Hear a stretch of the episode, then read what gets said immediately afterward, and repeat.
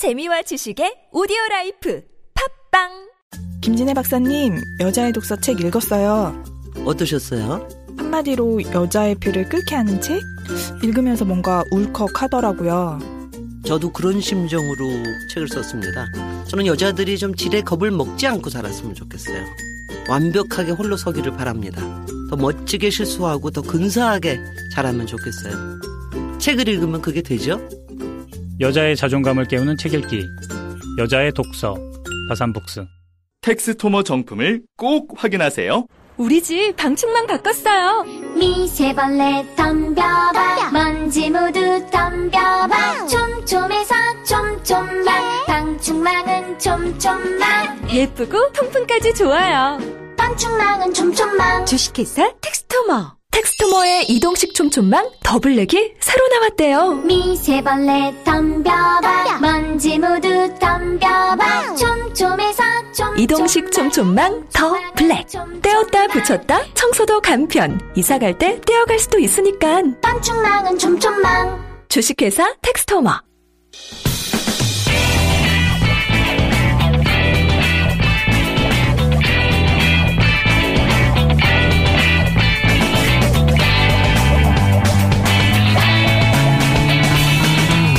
김어준의 뉴스 공장.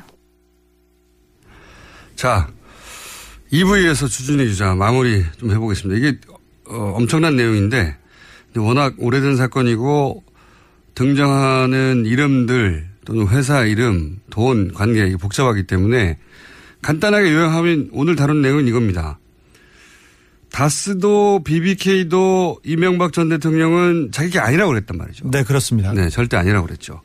그런데 이명박 대통령 시절에 청와대 민정과 그리고 외교부의 LA 총영사 그리고 검찰이 총동원이 돼서 어 다스 돈 140억을 받아내기 위해서 엄청 노력했다. 이게 문서로 처음으로 드러난 거죠. 그렇습니다. 그러니까 대통령의 재산이 아닌데 대통령이 청와대하고 외교부를 움직여서 그 돈을 받아내려고 했다는 겁니다. 요약하자면. 그렇죠. 개인 회사와 개인 간의 채권 채무 관계인데 네. 청와대와 외교력이 총동원돼서 검찰력이 총동원돼서 그 빚을 받아주기 위해서 노력했다는 그리고 이 자기 재산이 아닌데 자기 회사가 아닌데 네. 다스라는 회사의 140억 관련 보고는 청와대 민정을 통해서 이명박 전 대통령에 직접 보고됐다는 네. 거죠. 보고 수단이 뭡니까? 뭘로 주고받았다는 어, 팩스로 주로 그 서류를 보냈고요. 그리고 네. 직접 모여서 회의를 자주 했습니다. 그래서 팩스 보내, 번호도 제가 공개할 수 있습니다. 어, 그리고 이 보고가 조금만 늦으면 불호령이 떨어졌다고 다스 내에서 이 사안을 담당하던 담당자가 증언을 했다는. 네. 저희가 방송하는 사이에 문자가 하나 왔습니다. 다스 담당자한테 왔었, 왔는데 소송 비용 140억, 아니, 140억을 돌려받고도 소송 비용 다, 소송 비용까지도 김경준이 다 지불하라고 아, 이명박이 지시했는데 협의하다가 도저히 힘들어서 각자 부담으로 가닥을 잡혔습니다. 그래서 엄청 혼났다고 합니다. 이 관련 소송 비용도 다 그러면 이제 내기 싫다고 했는데 네. 예. 근데 그것까지는 협의가 안 돼가지고 혼이 났다라는 담당자의 얘기고 이렇게 되면 뭐가 이제 새로 어 다시 한번 재수사의 대상이 될 수 있냐면 다스의 실소유주가 네. 이명박 전 대통령이 아니냐 하는 의혹이 다시 한번 제기될 수밖에 없어요. 그렇습니다. BBK도 이명박 대통령이 소유가 아니었느냐 이렇게 의심이 다시 얘기될. 수밖에 없, 없죠. 왜냐면은 그리고 도곡동 땅 얘기도 다시 나오게 됐는데 왜 그러냐면 도곡동 땅을 판 돈이 다스 들어가고 다스에서 BBK로 돈으로 들어갔기 때문에 도곡동 땅 주인이 다스의 주인이고 다스의 주인이 BBK 주인이고 이런 구조가 있거든요. 네. 예. 그래서 오늘 이야기는 그 중에서 어 BBK의 마지막 형태인 그 옵셔널 벤처스 그 돈을 받기 위해서 정부와 청와대가 열심히 움직였다 검찰까지. 네, 그게 그렇습니다. 이제 문서로 조각조각 증명되고 있는. 그래서 다시 재수사를 만약에 한다면 김경준 씨가 이 건으로 거의 10년 가까이 감옥에 있었거든요. 13년 동안 살았습니다. 김경준 씨는 횡령 혐의였어요. 네. 그러니까 사실은 이 그 BBK를 주도하거나 다스와의 무슨 협약을 주도할 만한 그 정도의 위치가 아니었습니다. 30대 중반에 그냥 청년이었어요. 그래서 이제 만약에 이명박 전 대통령이 진짜 실소유주였다면 네. 김경준 씨를 13년간 감옥에 보냈던 그 사안이 고스란히 책임을 묻게 될 수도 있는 네. 그런 사안이 새로 등장한 겁니다. 140억에 관해서. 140억에 대해서는 조사를 안 했거든요. 네, 그렇습니다. 예. 그 문서가 처음 나왔다. 자. 오늘은 여기까지 하고요. 예. 앞으로 이명박 전 대통령 관련 특집은 계속 합니까? 네, 이명박 프로젝트 1탄이었고요. 네. 제가 한 4탄까지는 준비가 돼 있습니다. 자, 일단 여기까지 하겠습니다. 지금까지 주진우 기자였습니다.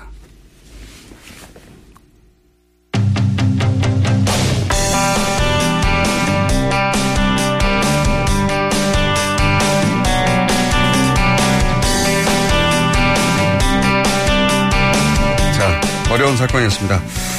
이번에는 살충대 계란 다뤄보겠습니다. 원인이 뭐고, 그리고 해법은 뭔지, 한국 독성학회, 식품위생안전성학회 회장을 지내신 정진호 서울대학교 약학대학 교수 스튜디오에 직접 나오겠습니다. 안녕하십니까.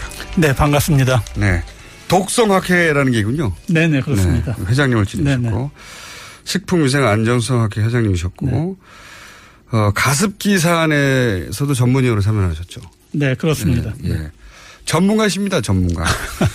네. 자, 오늘 나눌 얘기는 큰 덩어리가 몇 가지 있는데 우선, 어, 계란에서, 아, 이게 처음 들어본 이름이에요. 전문가 아니면 프로, 피프로닐, 비펜트린 뭐 외우겠어요? 플루페녹수론, 피리다벤, 에톡사졸. 굉장히 어렵습니다. 이게 얼마나 독한 거죠? 네, 그, 그 이번에 그 문제가 된 살충제 그 농약 다섯 네. 개 그 성분에 대해서 미국 그 환경청에 네. fact sheet를 갖다 검토해 봤거든요. 네. 그런데 이제 그 질문하신 그런 그 유해성에 대해서 저희가 각각에 대해서 자세히 말씀드릴 수는 없고요. 너무 전문적이네요, 네. 이거. 일부는 이제 수생 생물에도 독성이 강하고요. 네. 또, 또 일부는 또 발암성이 있고 그런데 일반적으로 얘기해서 그 농약 평균 수준의 인체 네. 유해성을 갖고 있다. 그래서 그렇게 그 대략 말씀드릴 수 있고요. 아, 농약, 다른 농약 정도의 독성이다. 네, 그렇습니다. 예. 특별히 더 독한다기보다는 네. 농약이 먹으면 죽는 거니까요. 예. 네, 그렇죠. 예, 그래서 많이 먹으면 죽습니다. 많이 네. 먹으면 죽는 그 네. 정도의 독성을 가지고 있다. 근데 제가 그, 어, 그 주목하는 부분 뭔가 하면은 네. 최근 그 사이언티픽 아메리칸에 크게 가고 주목하는 사항이 있거든요. Scientific American이라고 과학 잡지입니까? 이제 네, 과학 잡지 유명한 과학 잡지입니다. 예.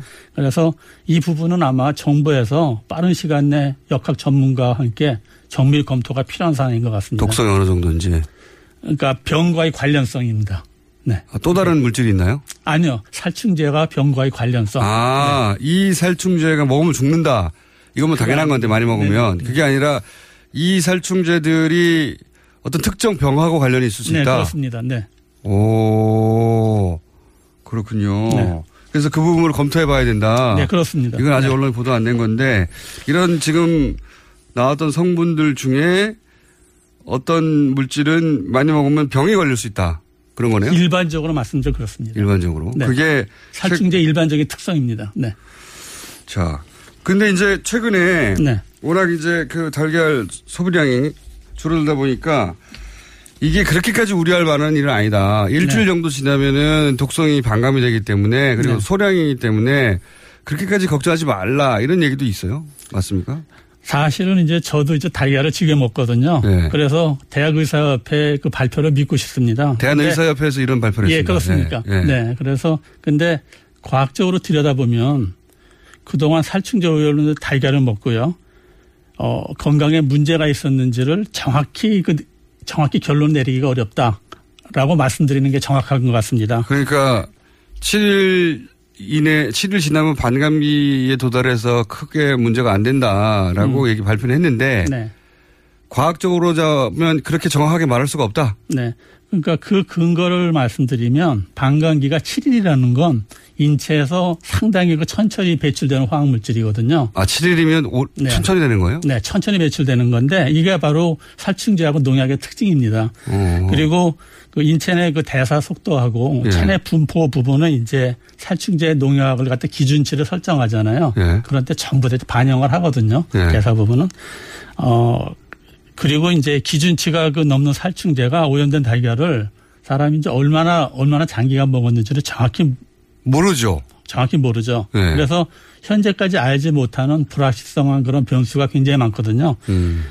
근데 이제 그 다만 그 제가 믿는 것은 뭔가 하면은 인체는 그 유해 화학물질에 대해서 화학물질 저농도로 노출됐을 때 예. 해독 작용이 잘 발달되어 있습니다. 몸이. 네네. 어허. 또 하나는 뭔가 하면은 인체 그 노출치를 기준을 설정할 때 예. 굉장히 보수적으로 합니다. 원래. 네네. 아하. 그래서 그런 부분을 믿을 수밖에 없을 것 같습니다. 음, 그렇군요. 그러니까 일주일이면 반감된다고 했을 때 일주일은 보통 인체가 화학 물질을 처리하는 것보다는 느리다. 네, 그렇습니다. 네. 원래는 굉장히 빨리 처리하나 보죠, 몸이. 뭐 대량 뭐 의약품 같은 경우는 뭐, 뭐, 어, 어떤 물질들은 30분, 30분. 반감기가 30분. 어. 보통 의약품은 뭐, 그 4시간, 8시간 뭐 그런 식으로. 하루 이내에 끝나네요, 보통은. 네, 그렇습니다. 네네. 그러니까 웬만한 독, 그러니까 치사량이 이르지 않는 독성물질은 하루 안에 반으로 줄어든다. 몸이 처리해서. 반감기하고 치사량하고 딱 맞는 건 아니거든요. 딱 맞는 건 네네. 아닌데. 네, 딱 어쨌든 맞는 건 아닌데 그 살충제하고 농약 같은 경우는 일반적으로 그래서 반감기가 느리기 때문에 음. 체내 축적되는 경향이 있습니다. 뭐 나쁜 거네요. 그러니까 그게 꼭 유해성하고 링크되는 건 아니라고 이제 말씀드리고 싶습니다. 이 네네. 농약 관련 물질들의 특징은 네. 반감기가 느리다. 네, 네, 그래서 게다가 그걸 얼마나 오래 먹었는지 모르기 때문에 네. 딱 잘라서 말할 수 없다 과학적으로. 네, 그렇죠. 네. 하지만 그나마 인체는 이런 화학 물질을 굉장히 잘 어, 필터링하고 네, 네. 배출해내는 구조를 가지고 있어서 네. 그러면 그렇게 따지면 달걀을 매일매일 매일 한 다섯 개, 열 개씩 먹지 않는 한은 그렇게까지 우려할 필요는 없다. 이렇게 말할 수 있습니까? 어, 제가 지금 이제 그 언론상에서 보면은 언론상에서 보면 이제 현재 발표되고 있는 그 인체의 그 유해성에 대해서 급성 독성이라는 게 뭔가 하면 단기간 많은 양이 노출되는 거거든요. 단기간 많은 양. 그 시나리오로 자꾸만 이제 유해하다 안 하다 그렇게 얘기를 하는데 사실은 크게 의미가 없습니다. 그런 거는 크게. 의미가 없고요. 살충제 농약 같은 식품 오염은 우리가 계속 소량씩 장기간 먹잖아요. 그렇죠. 계란을 계속 먹으니까. 네, 그래서 유해성 평가를 그 만성 네. 그러니까 그 소량씩 장기간 노출되는 만성 시나리오로 해가지고 아하. 인체 유해성을 평가해야 됩니다. 아, 근데 지금 그렇군요. 지금 이제 그 언론에서는 자꾸만 그 급성 가지고 얘기를 하는데, 하는데 네네. 계란은 평생 먹어왔으니까요, 네. 다들. 그래서 사실은 유해성 평가하기가 더 힘든 겁니다. 그렇군요. 네네. 지금 발표되는 것은 과학적으로 틀렸다기보다 네. 적절한 기준이 아니다. 이것은 만성일 경우 어떤가 하고 테스트를 해봐야 되는 거다. 그렇죠. 그러니까 네. 그거를 갖다가 이제 시뮬레이션을 해봐야 되는데요. 만성으로 노출됐을 때 네. 인체 유해성이 뭐 어떻게 10년 되는가. 동안 계란을 일주일에 하나씩 먹었을 때 어떻게 되느냐 이런 거잖아요. 네, 그렇죠. 네. 근데 지- 저희가 언제부터 이런 농약이 이런 거 사고가 있었는지 있었는지를 정확히 모르고 모르니까. 하기 때문에 사실은 그래서 제가 아까 말씀드린 불확실성한 그런 변수가 너무 많다는 겁니다. 아직 있다. 예. 다만 기대할 수 있는 것은 신체는 거- 그런데 빨리 적응하고 네네. 빨리 네, 배출하는 좋습니다. 편이다. 네. 거기까지고요. 그 이상 정밀하게 하는 건 어렵다고 합니다. 네. 그러니까 이건 정부가 이건 인체에 유해합니다, 무해합니다라고 단정할 수가 없는 상황이네요. 없죠. 네네. 과학자들도 단정할 수 없고 물론입니다. 네네. 그게 맞답니다. 하지만 저는 계란 계속 먹긴 먹을 것 같긴 한데. 자, 인체 해독, 그러니까 인체 독성 부분은 그렇고요. 그런데 이제 언론에서 계속 나오는 얘기가 이게 이제 시중에 달걀이 이런 살충제 문제가 많다는 거를 전문가들은 이전부터 알고 있었다. 네네. 라는 얘기가 언론을 통해서 조금씩 나와요. 네네. 교수님도 알고 계셨던 거죠. 네, 그렇습니다. 그 사실 그 과학자들은 예. 이런 연구 결과나 논문 결과를 가지고 얘기하지 이렇게 네. 그 공적인 자리에서 들은 사실을 가지고 잘 얘기를 하지 않거든요. 근데 자꾸 마이크가 귀로 갑니다. 네네. 아 죄송합니다. 네. 네. 근데 이 사태가 중요한 만큼 제가 예. 그 간략하게 말씀드리겠습니다. 예. 여러 해 전부터 여러 해 전부터. 네, 시중 달걀에 그 문제가 많다는 얘기를 그 정부 그- 그 관리로부터 많이 들어왔습니다. 아, 정부 관료, 그 식약처 네네. 같은 곳에서. 뭐 시, 아니 뭐 하여튼 하여튼 일반적으로 그 정부 관료들한테 들어왔는데요. 그리고 정부에서 알고 있었다는 얘기네요.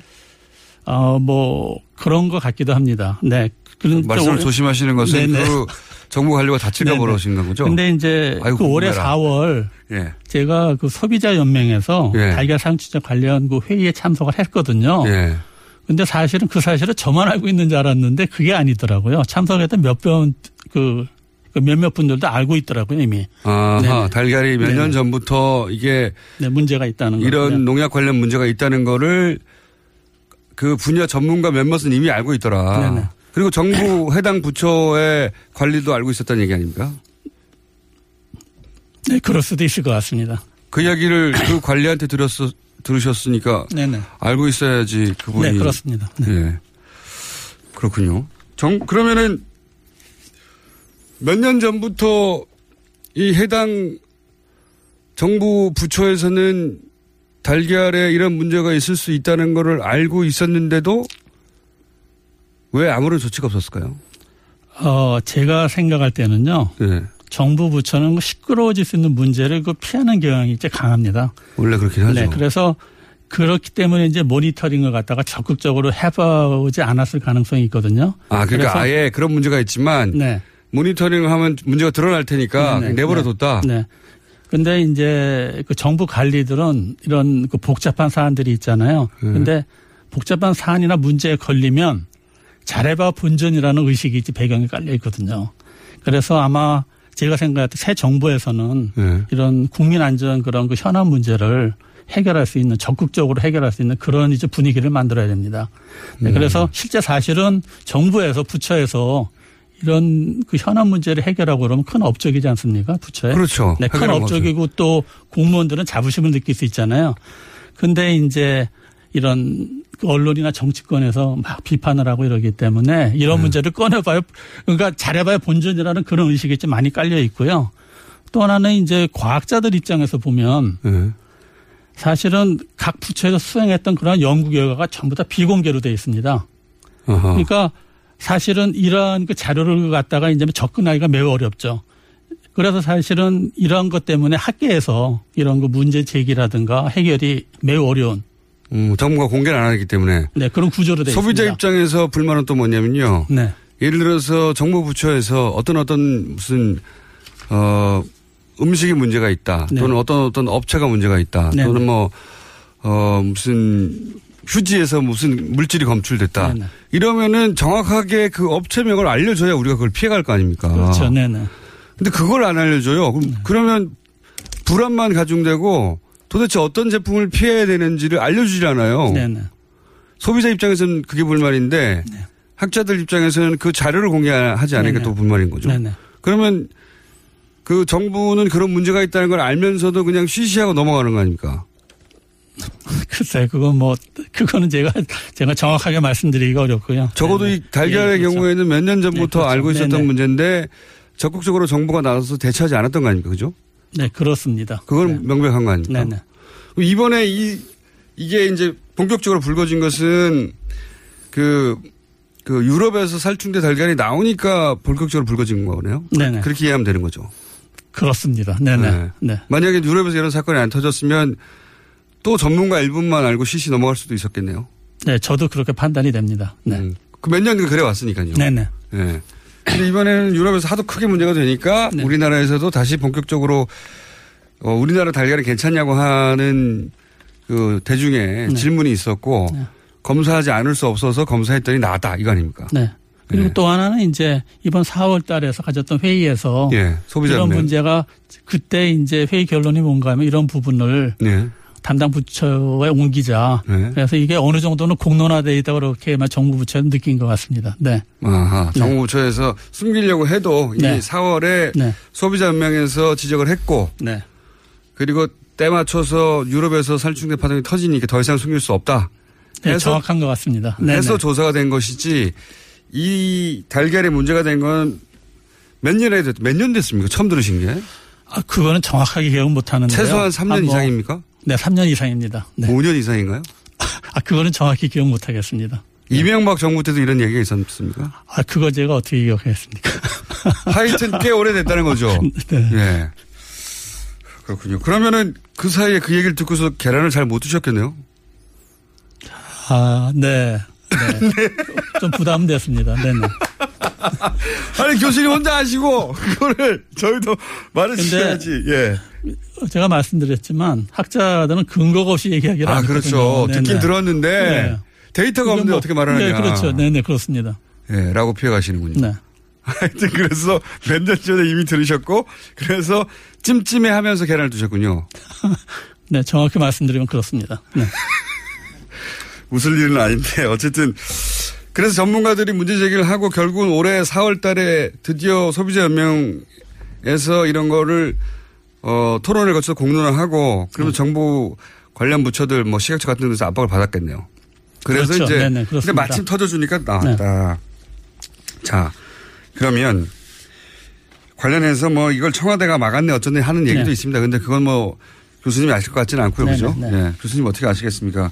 2015년에 이 안전관리 대책을 마, 마련했는데 박근혜 정부 당시 청와대 민정수석실에서 이거를 막았다는 의혹이 제기됐어요. 네네. 왜 막았는지는 모르겠는데 여하간 만약에 이게 터지면 정부에 부담이 될까봐 막은 건지 어쨌든지 어쨌든 음식 관련을 민정수석실에서 막았다는 이제 보도가 있긴 있는데 네. 그랬다는 얘기는 이제 몇 년 전부터 이 이야기가 돌았다는 것에 대한 정황 중에 하나죠. 역시 정부도 이걸 알고 있- 있었구나 하는. 뭐 그럴 수도 있겠죠. 예. 네네. 이건 교수님께 여쭤볼 내용이 아니고 하여튼 몇 년 전부터 이런 일이 있었다. 자, 그러면 이걸 어떻게 해결해야 됩니까? 네? 어떻게 해결해야 됩니까? 이제? 해 결이요? 예, 전문가, 그러니까 과거 몇년 동안 있었던 일은 그렇고 네. 지금 당장 어, 어떤 농가들이 몇 개나 그런 살충제를 썼는지는 조사하고 있고 네. 거의 전수 조사를 통해서 밝혀지고 있는데 뭐 조사가 부실해서 좀 더 조사해야 된다는 얘기도 있긴 하지만 전수 조사를 다 했어요. 네. 다 했는데 음. 그럼 앞으로 이걸 어떻게 바꿔야 되는 겁니까? 전문가로서. 이제 그 지금 예. 그 하고 있는 조치들은 조치대로 하고요. 예, 하고. 어, 제가 판단할 때는 근본적으로 바꿨으면 네, 좋겠군요. 근본적으로 바꿔야 됩니다. 그래서 제가 그 배경을 말씀드리거든요. 근본적으로 네. 어, 말씀드리면은 이 살충제와 농약은 그 바이오사이드라 그래가지고 살생물제라고 합니다. 네. 살생물제. 근데 살생물제. 네, 살생물제라 그럽니다. 생물을 죽이는 예, 그렇습니다. 물건이라고. 네. 그래서 사실은 이제 오래전부터 이 살생, 살생물제인 그 살충제라든가 농약이라든가 네. 관리에 상당히 문제가 있었다고 느끼고 있었습니다. 전문가로서. 네. 근데 그 이유는 뭔가 하면은요. 그러니까 이 농축산물을 생산하는 그런 그 부서가 네. 살생물제를 갖다 허가하고 있거든요. 근데 이거는 상당히 이 그러니까 생산하는 부서가 허가하고 규제한다는 것이 상당히 모순입니다. 그래서 선진국에서는 사실은 이 생산하고 규제는 그 완전히 그 분리시키는 그런 원칙에 따라서 하고 있고요. 네. 우리나라 같은 그런 그 제도를 갖고 있는 그런 선진국은 없습니다. 시작처에서 이 농약을 관리하면 안 된다는 거죠.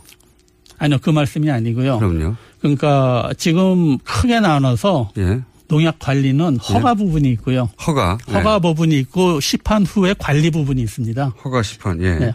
그러니까 허가하는 거는 사실은 유해성 자료나 다음에는 그런 효능이 있다거나 유통이나 사용 용도라는 걸 다 보고 허가하는 거고요. 네. 다음에 이제 관리는 이제 시판이 되고 있으니까 네. 식품이나 환경 내 오염 같은 걸 다 관리해야 되거든요. 예. 그래서 그런 이제 그 두 가지가 있는데 기능이 일단 허가 그러니까 농축산물을 생산을 하는데 허가하는 게 모순이라고 지금 말씀드리고 있는 거거든요. 생산하는 거를 관리하는. 그- 그게 예. 마치 뭐가 뭐하고 비슷한가 하면은 자기가 시험 문제 출제하고 셀프 채점하는 거랑 비슷하거든요. 아하. 네. 그래서 선진국은 그런 제도를 안 가지고 있고요. 아하. 또 하나 이제 뭐 그래서 저는 지금 이 전체적인 틀에서는 허가 부처를 바꿔야 된다고 생각을 합니다. 허가 부처를 바꿔야 네, 된다. 허가 부처를 바꿔야 생각하고 또 하나 이제 그 문제는 이 허가를 할 때 살생물제의 그런 이 안전성을 평가할 때는 전문성이 굉장히 많이 필요하거든요. 전문가가 필요하겠죠. 네. 전문성이 굉장히 많이 필요한데, 근데 이제 현재 농식품부에서 담당을 하고 있는데 그러한 그 그만한 그러한 그 전문성을 갖고 있지 않다라고 제가 그 감히 말씀드릴 수 있을 것 같습니다. 농식품부에서 허가하는데 네. 농식품부가 이물질을 허가할 만큼의 전문성 갖고 전문성이 않- 없다. 네. 예. 그래서 뭐 예는 많지 있지만은 뭐 시간 관계상 말씀드리지 않겠고요. 그래서 살생물제를 사실은 허가하는 건 부처이지 권한이거든요. 그래서 더욱 중요한 거는 시판위의 관리거든요. 네. 지금은 전부 다 지금 관리에 서 터져 있는데 네. 초점이 지금 이쪽 관리에 맞춰져 있는데 허가 부분은 다시 한번 들여다봐야 됩니다. 허가부터 네, 그렇죠. 이 부처를 독립시켜야 되고 네, 그렇죠. 전문 부처로 독립시켜야 되고 그리고 네. 관리는요. 그래서 지금 사실은 이번 사태에서 보면은 농식품부는 허가하는 그 권한은 갖고 있는데 관리에서는 그 총체적인 부실이 지금 이제 드러나고 있잖아요. 네. 그래서 허가할 능력도 없는데 허가는 했고 관리도 못하는 거죠. 그 뭐 그렇게 뭐 그렇게 심하게 말씀할 수는 없고요. 교수님 말씀이 결국 이 말 아닙니까? 아니 그거는 굉장히 심하게 말씀드린 거고 하여튼 네. 그래서 어, 조금 더 이제 그, 그 말씀드리면 그래서 저는 이제 사실은 여기에 출연하는 계기도 그것 때문에 그렇습니다. 네. 그래서 사실은 이제 제가 이 농약기획 관리는 상당히 그 문제가 있다 그래가지고 농약. 제가 국무총리 산하 그 식품안전부 정책위원회에서 활동을 했거든요. 네. 그래서 2013년에 제가 13년에. 사실은 그 농약에 관심이 많아서 예. 이 농약을 해보자. 예. 그래가지고 그, 그 농진청에 가지고 현장 점검을 했습니다. 예? 현장 점검을 했는데요. 근데 제가 믿어왔던 거하고 크게 이제 다르지 않더라고요. 문제가 많다는 거죠. 문제가 많죠. 그러니까 어디서부터 이거를 지적을 해야 되는지 그건 뭐, 그두 시간 정도 했는데. 어디서부터. 시작을 하고 어떻게, 어떻게 접근해야 되는지 사실은 질문하는 것도 한계가 있었고요. 네. 다음에 이제 그, 그 부분에서 답변서가 다 왔는데. 정부의 답변서가. 네, 전부 다 답변서가 다 왔는데 아마 뭐 요즘 나오는 그런 농수산부의 논 식품부에서 발표하는 그런 뭐 대책과 유사합니다. 그래서 제가 느낀 건 예. 그냥 부처 칸막이에다 대고 예. 말하면 메아리처럼 되돌아오고 어, 그런 아무- 느낌을 소용이 받았고요. 예. 그러, 그래서 아마 그런 자료들이 전부 다 기록에 남아있을 겁니다. 그리고 또 한 번 기회가 있었거든요. 예. 이거를 강조할 수 있는 또 한 번 기회가 있었는데요. 지난해 그 8월 그 가습기 살균제 네. 제가 국정감사 그 민간 전문위원 활동을 했거든요. 네. 그래서 이때 사실은 다른 위원들도 다 느끼고 있었고요. 선지구 형태로 바꿔야 된다. 어떻게 바꿔야 되는 겁니까? 그러니까 살생물제를 어, 네. 바꿔야 된다. 그렇게 이제 듣고 그 부분은 조금 이따가 말씀드릴 수 있을까요? 시간이 별로 안 남았습니다. 교수님. 아 시간이요? 네. 그러니까 오늘 대책의 요는 한 가지 첫 번째는 농식품부가 그 이 독성 물질을 허가할 전문성이 없기 때문에 전문적인 기관으로 독립시켜라. 네, 그렇죠. 그리고 더 문제는 허가된 다음에 이제 농, 어, 특히 농약 같은 게 네. 유통되고 관리되는데 네. 그걸 정부 부처가 관리할 수 제대로 관리하지 못하고 있다. 네네. 전혀. 네. 그래서 이 관리 부분을 대폭 개선해야 된다. 네네. 어떻게 개선해야 되는지 요약하면요. 네, 그렇습니다. 이게 이제 가장 중요한 것은 지금 말씀드린 그 제가 배경을 정확하게 다 설명드리지 않았기 때문에 청취자들이 이해할지 모르겠는데요. 일단 중요한 것은 허가를 갖다가 농식품부에서 환경부로 이관을 해야 됩니다. 환경부가. 또 그러니까- 하나는요. 그러니까 사람들이 먹는 거에 관련된 독성 물질을 한 군데에서 전문적으로 해라. 아니 아니요. 그러면. 허가에 대해서는 허가에 대해서. 는 환경부가 해야 되고요. 예. 다음에 이제 환경부는 지금 이제 그 신규 물질에 대해서 허가뿐만 아니라 현재 기존에 사용되고 있는 거 있잖아요. 예. 유통되고 사용되는 거 그것을 그 단계적으로 재평가를 해가지고 효능이 없거나 또는 그 부작용이 있는 것들, 예. 부작용이 있는 것들은 그 퇴출시켜야 됩니다. 그리고 이제 두 번째는 그 허가가 일단 나면 환경부하고 농식품부, 식약처하고 역할 분담을 명확하게 해야 됩니다. 역할 분담을 명확해라. 네, 예. 그래서 예를 들어 환경부는 이제 대기 수질 골프장에서 농약을 관리를 하고요.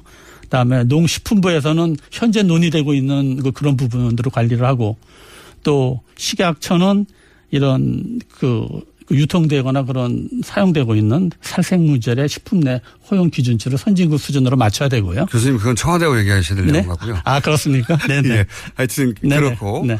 역할 분담을 분명히 해야 되고 네. 관리 부분은 마지막으로요. 네. 관리 부분이요. 예. 관리 부분은 이제 이렇습니다. 지금 현재 이제 그 이 먹거리 안전을 위해서 예. 모니터링 시스템이 있잖아요. 예. 모니터링 시스템이 있는데 그런 살생물제 식품 내 그 오염을 파악하기 위해서 그러니까 농축산물 생산 현장에서는 농식품부가 농식품부가 모니터링하고요. 예. 다음에 식품의 그 유통 그 소비 현장에서는 이제 이 식약처가 식약처가 모니터링하는 그런 그 더블 체킹 시스템 있잖아요. 그래서 생산 생산 현장하고 다음에 소비되는 현장에서 이런 이런 살생물제 예. 모니터링을 해가지고 양부처가 예. 그 부- 이 자료를 갖다 공유하는 거 이게 아마 가장 바람직하게 국민 먹거리 안전을 갖다 유지하는 그런 게 아닌가 그런 생각이 듭니다.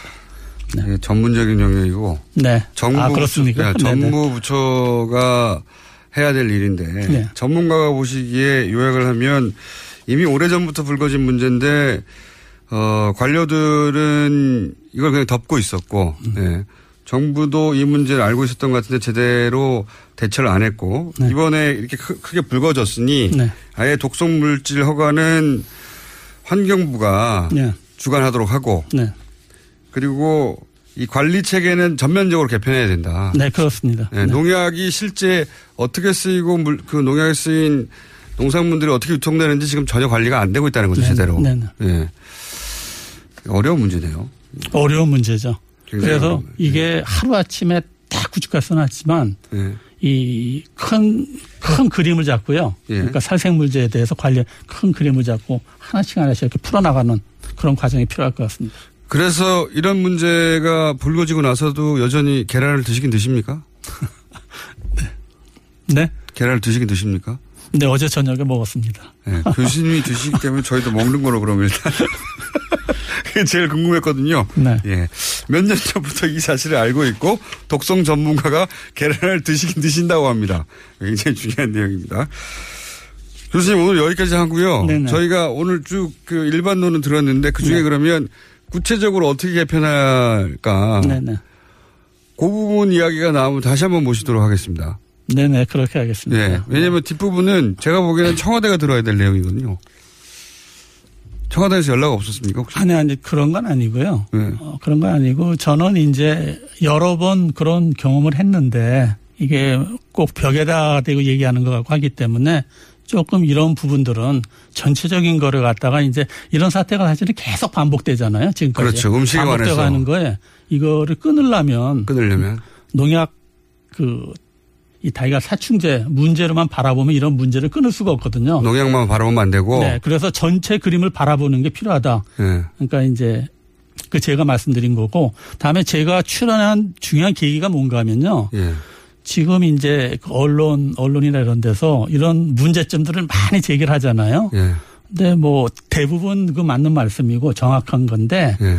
전체적으로 봤을 때는 좀 강론입니다. 그래서 아, 강론에 이거- 불과하다. 네네. 그래서 이거를 총론을 잡고 음. 총론을 잡고 얘기하는 게 좋겠다. 그래서 누군가는 얘기해야 되지 않느냐. 그래서 제가 사실은 방송에 출연을 안 왔는데 처음 나오신 거. 알고 있습니다. 네네. 감사하고요. 그러니까 언론이 강론을 제기하는데 요 문제는 해결될지 몰라도 또 다른 문제가 터질 것이다. 네. 음식 관련해 가지고 네네. 그러니까 이게 총론을 한번 들여다봐야 네. 된다. 네, 그렇습니다.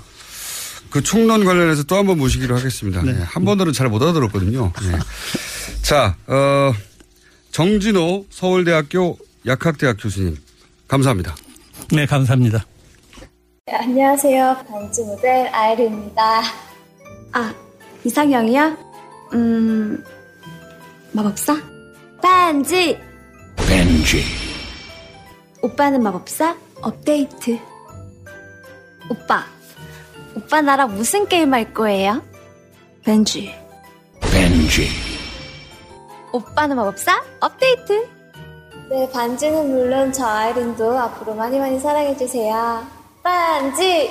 아, 또 떨어졌어. 너 또 입사 시험 봤어? 아니, 차량용 핸드폰 거치대 말이야. 여러 개 사봤는데 실패의 연속이야. 떨어지고, 시야 가리고, 운전석에서도 멀고, 뭐 좋은 거 없을까? 싼 것만 찾으니까 그렇지. 제대로 된 거 하나 사서 편리하게 쓰는 게 더 낫지. 그런 게 있어? 그럼 있지. one, two, three 할 때 two. 힘 세다 할 때 힘. two, 힘. Two 힘? 두 배로 힘이 세다는 건가? 네이버 검색창에 투힘을 검색해보세요. 오빠, 우리 어디 가는 거야? 장수 가지. 와, 우리 말 타러 가는 거야? 그렇게 좋아? 고민하지 말고 장수로 오세요. 온 가족이 즐기는 승마 체험과 국내 최대 규모의 말역사 체험관 등 장수에는 정말 볼 것, 누릴 것들이 넘쳐난답니다. 말의 심장 소리를 직접 느껴보는 장수에서의 하룬 여행. 장수는 항상 가까이 있습니다. 주말 여행은 장수로. 승마 체험 예약은 063-350-5486.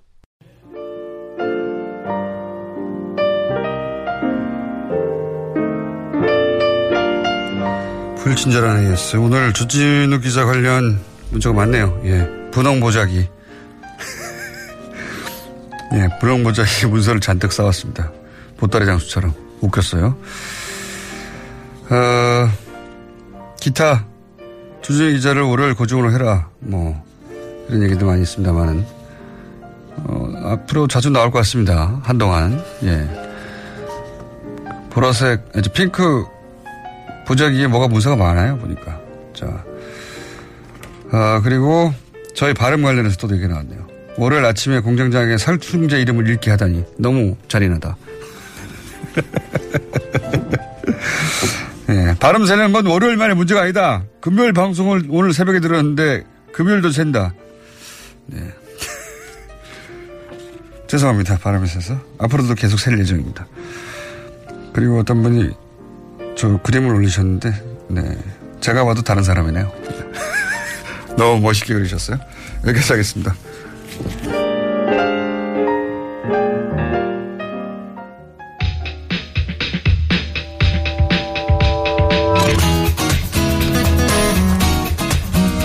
자, Le Monde Diplomatique. 아, 오늘도 바람 새는데 한번 해봤습니다. 네. 편집 장이셨고, 편집위원도 하셨고. 인문결 연구소장님, 임상훈 소장님입니다. 자, 오늘 어떤 의신입니까? 네, 어, 아, 인사도 안 하고 바로 인사를 시키셔야죠. 예. 안녕하십니까. 저도 당황해가지고 인사도 안 하고 예, 입을 여는 순간 인사라고 보시면 됩니다. 자. 네, 그 오늘 그 프랑스 얘기부터 시작을 해볼까 싶습니다. 예, 프랑스 전공이시잖아요. 전공 중에 전공. 뭐 그건 아니지만 어쨌든 자, 그 프랑스의 마크롱 대통령이 문재인 대통령하고 비슷한 시기에 당선이 됐죠. 네. 어, 거의 비슷합니다. 그래서 오늘이 취임 100일이 되는 날입니다. 네. 며칠 있다가 당선됐어요. 예, 그저 당선은 그러니까 지난주 월요일이 100일이 된 것이고요. 당선된 지 100일. 그다음에 오늘은 취임 100일. 어, 맞아가지고 우리나라 이제 언론에서도 가끔 번호가 저 보, 어, 보도가 되죠. 어, 문재인 대통령의 100일과 비교를 했을 때 이 지지율이 너무 많이 떨어졌다. 하고 있다. 네. 이런 이제 보다 보도가 이제 많이 나오게 됐는데 이제 프랑스 어, 에서도, 어, 그 취임 100일이 맞았으면 얼마나 좀, 그, 크게 무슨 뭔가도 열고 행사를 할 수 있을 법도 한데 굉장히 조촐하게 그냥 음. 조용히 넘어가는 그런 현상이 지금 나오고 있습니다. 그러니까 보통 그래도 취임 100일이면은 프랑스 대통령도 임기가 5년이거든요. 그러면은 초반에 해당되고 프랑스에서도 어, 허니문 기간이라는 것이 있는데 우리나라처럼 어, 그 기간 이 정도면은 100일이면은 어 이쪽 이렇게까지 많이 떨어지기가 아직은 뭐 한 5, 60% 정도는 그렇죠. 느려야. 쉽지가 않- 않은데 늘려야 되는데. 어떻게 이렇게 될 수가 있을까 여러 가지 이제 분석이 나오고 있어서 이제 그런 얘기를 좀 해볼까 하거든요.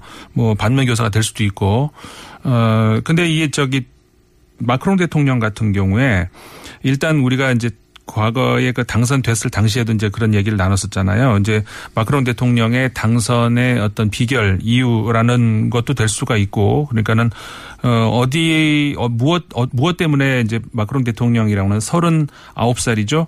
그 정치 경력도 전무한 그런 네. 사람이 대통령이 될 수 있을까? 장관 짧게 한번 한 사람인데. 그렇죠. 장관. 어, 만한 잠깐 이제 경력이 있- 그것이 다인데 어떻게 이제 가능했을까? 이제 그때 잠깐 우리가 저 언급을 했었죠. 일단 그 프랑스의 그 국민들의 첫 번째 지금 과제는 우리나라의 그 지난 대선 때 첫 번째 과제는 아무래도 국민들이 원하는 것은 적폐 청산 뭐 이게 첫 번째 네. 화두 아니었습니까? 그때 그 프랑스의 그 첫 번째 과제라고 할 수 있을까요? 어, 국민들의 여망은 뭐였냐면은 극우 정당 인민 전, 전선은 막아야 된다. 이게 예. 이제 첫 번째였었어요. 그러니까는 무슨 얘기냐면 누가 나와도 인민 전선만 막으면 누구다 누구나 찍어주겠다. 네. 그러니까 극우파만 막아주면 누구나 찍어주겠다라는 그런 구도 하에서 주요 후보가 다섯 개 후보가 다섯 개 정당의 후보가 있었는데 그 얘기 전에 짧게 네. 일, 그 프랑스의 극우 주장들을 보고 있으면 네. 우리나라의 우파보다 더 온 거네요. 저 거기까지는 얘기 안 하려고 그랬는데 맞습니다. 그러니까 맞아요. 프랑스에서 저 사람만은 절대 저, 저 정당만은 당선을 막아야 한다고 하는 르펜 네. 주장들을 듣고 있으면 아, 뭐 이 정도는 우리나라에서 보수 정당에서 항상 나오는 얘기인데 그러니까 지금. 아까 제가 다섯 개 정당이 있잖아요. 인민전선이 극우파 예. 가장 오른쪽에 그다음에 공화당 우파라고 할 수 있는 그다음에 지금 마크롱 대통령이 어, 만든 어, 전진하는 프랑스라는 네. 이름의 정당 가운데 있죠. 그다음에 그 왼쪽으로 사회당이 있고요. 음. 그다음에 더 왼쪽으로 저항하는 프랑스라고 하는 정당이 있습니다. 우리나라에서는 굴복하지 않는 프랑스라고 번역을 많이 하던데 너무 기니까 네. 저항하는 프랑스 이게 저- 정확합니다. 이 다섯 개 정당을 우리가 스펙트럼을 놓고 보면은 아까 말씀하셨죠 이민 전선이 어 프랑스에서 극우라고 하는데 우리나라로 가져오면은 진짜 그 그냥 우 정도 될 수 있는 예. 그런 정당이에요. 그다음에 공화당이 공화당 정책 중에 상당 부분이 우리나라 민주당하고 비슷합니다. 민주당보다 더 오른쪽에 가 있는 네. 저 왼쪽에 가 있는 것들도 많아요. 마- 맞아요. 그러니까는 이게 단순히 그냥 놓고 보면 이게 우파다 좌파다 이런 논리로 좀 이렇게 우리가 보기가 어려운 것이 많이 있거든요. 그러니까 유럽적 기준을 보자면 우리나라의 우파는 극우고요. 우리나라의 진보 정당으로 어, 분류해 주는 민주당 정도가 중도 네. 정도 되는 겁니다. 예. 그래서 이 다섯 개 정당이 그 당시에 거의 약간의 이제 뭐 차이는 있지만 거의 20%대에 투표를 했어요. 그래서 20, 20, 20, 20 그러니까 100%가 나오잖아요. 네. 그래서 그렇게 하다 보니까는 전진하는 프랑스 마크롱 대통령이 어저 저 1등을 해서 막 맞긴 막았는데 맞고 났더니 보니까 음, 그래서 이제 2차에서 이제 결국 대통령이 된 건데 저는 이렇게 봐요. 어, 다른 거 여러 가지 분석이 나올 수 있는데 우리나라하고 큰 차이는 뭐냐면은 우리나라의 경우는 어저 국민 저항에 의해서 그정 새롭게 저 선거가 있었고 예. 그래서 이제 문재인 대통령의 경우는 국민 상당수가 내가 만든 대통령이다라고 생각을 하죠. 그러면서 정치에 관심을 보이고 내- 내가 만든 대통령인데 내가 관심을 안 가지겠습니까? 그렇게 되는데 프랑스의 경우는 내가 저 제가 지금까지 설명드린 것처럼 마크롱의 대통령은 내가 만든 대통령이 아니다라는 세- 생각을 가진 사람들이 많아요. 아니, 그러니까 내 그러니까 극우를 막을 도구였을 뿐 내가 적극적으로 지지한 게 아니다 이런 네. 그렇죠. 거군요. 그리고 아예 투표 자체를 그냥 저 참가하지 않은 국민들이 너무나 많고. 많았고 기록적인 이번에 그 어, 불참률이었거든요. 아, 그래서 어, 그 차이가 가장 우리나라하고는 차이가 있, 는것 같다. 그 프랑스의 경우는 내가 만든 대통령인데 아니- 아닌 데 뭐 알아서 그렇 잘 하겠지 이런 정도의 음. 생각밖에 안 한다는 거죠. 근데 잘못하면 바로 여지없이 그렇죠. 비판하게 되는 그렇죠. 그런 배경이다. 자, 스페인 테러도 이 1분 30초 이내에 짚어야 됩니다. 스페인 테러 어, 지난 우리 참 깜짝 놀랐었죠. 지난 17일이었습니다. 그리고 18일 날 이틀에 연속 걸쳐 가지고 났는데 스페인 바르셀로나 람블라스 거리라고 하는 곳에서 그다음에 2차 다음 날 새벽이었죠. 몇 시간 후였는데 아, 스페인 그 어, 동쪽이었죠. 해변, 캄브리스 해변이라고 하는 곳에서 이제 테러가 발생을 했습니다. 상대적으로 스페인이 테러 청정국에 가까웠는데요. 네. 최근 10년 이상. 예. 그래서 이제 이 과거에 그 올해도 이제 유럽에서 테러가 몇 번 있었죠. 그런 것들과 비교를 했을 때 비- 공통점이 있고 차이점이 있다면은 공통점이라고 한다면은 우리가 정말 우려스러운 것 중에 하나는 이제 뭐 칼, 자동차, 다시 말해서 우리가 일상생활에서 손쉽게 접하는 그런 예. 것들. 그게 테러 물기가 무- 그리고 관광객도 거. 여지없이 대상이 그렇죠. 되는 민간인. 다시 말해서 소프트 타겟이 예. 일상화됐다는 것. 그다음에 대책이 없다는 것. 사실상 그러니까 막을 수가 없어요. 자동차를 가지고 테러를 하면 이건 막을 방법이 정말 없습니다. 길거리에 자, 자동차 중에 누가 테러 범인지 어떻게 합니까? 그렇죠. 예. 어, 그래서 일상의 공포를 만들려고 한 거죠. 목적이. 네. 이게 어떻게 보면 굳이 우리가 굳이 뭐라고 할까 긍정적인 메시지를 굳이 끄집어낸다면은 그만큼 유럽이 그 총기라든가 이런 것들에 대한 강화가 뭐 좀 효과가 있다라고 사- 생각을 할 수가 있는 거죠. 하지만 이번 프랑스 아저 저 스페인 테러의 경우에 사전에 그 어떤 한 가옥에서 예. 폭탄을 만들다가 실패했다는 그런 정황이 좀 나오고 있지 않습니까? 그렇기 때문에 이 점은 우리가 좀 그 쉽게 볼 수 있는 문제가 아니고 특히 이 사람들이 칼리프 제국을 리- 리베리아 반도에다가 다시 우리가 회복을 해야 되겠다 이런 말까지 요즘 하고 있거든요. 여기까지 해야 될 것 같습니다. 한번 더, 더 다뤄야 되겠네요. 김상우 소장님이었습니다. 감사합니다. 네, 감사합니다. 김원준이었습니다. 안녕.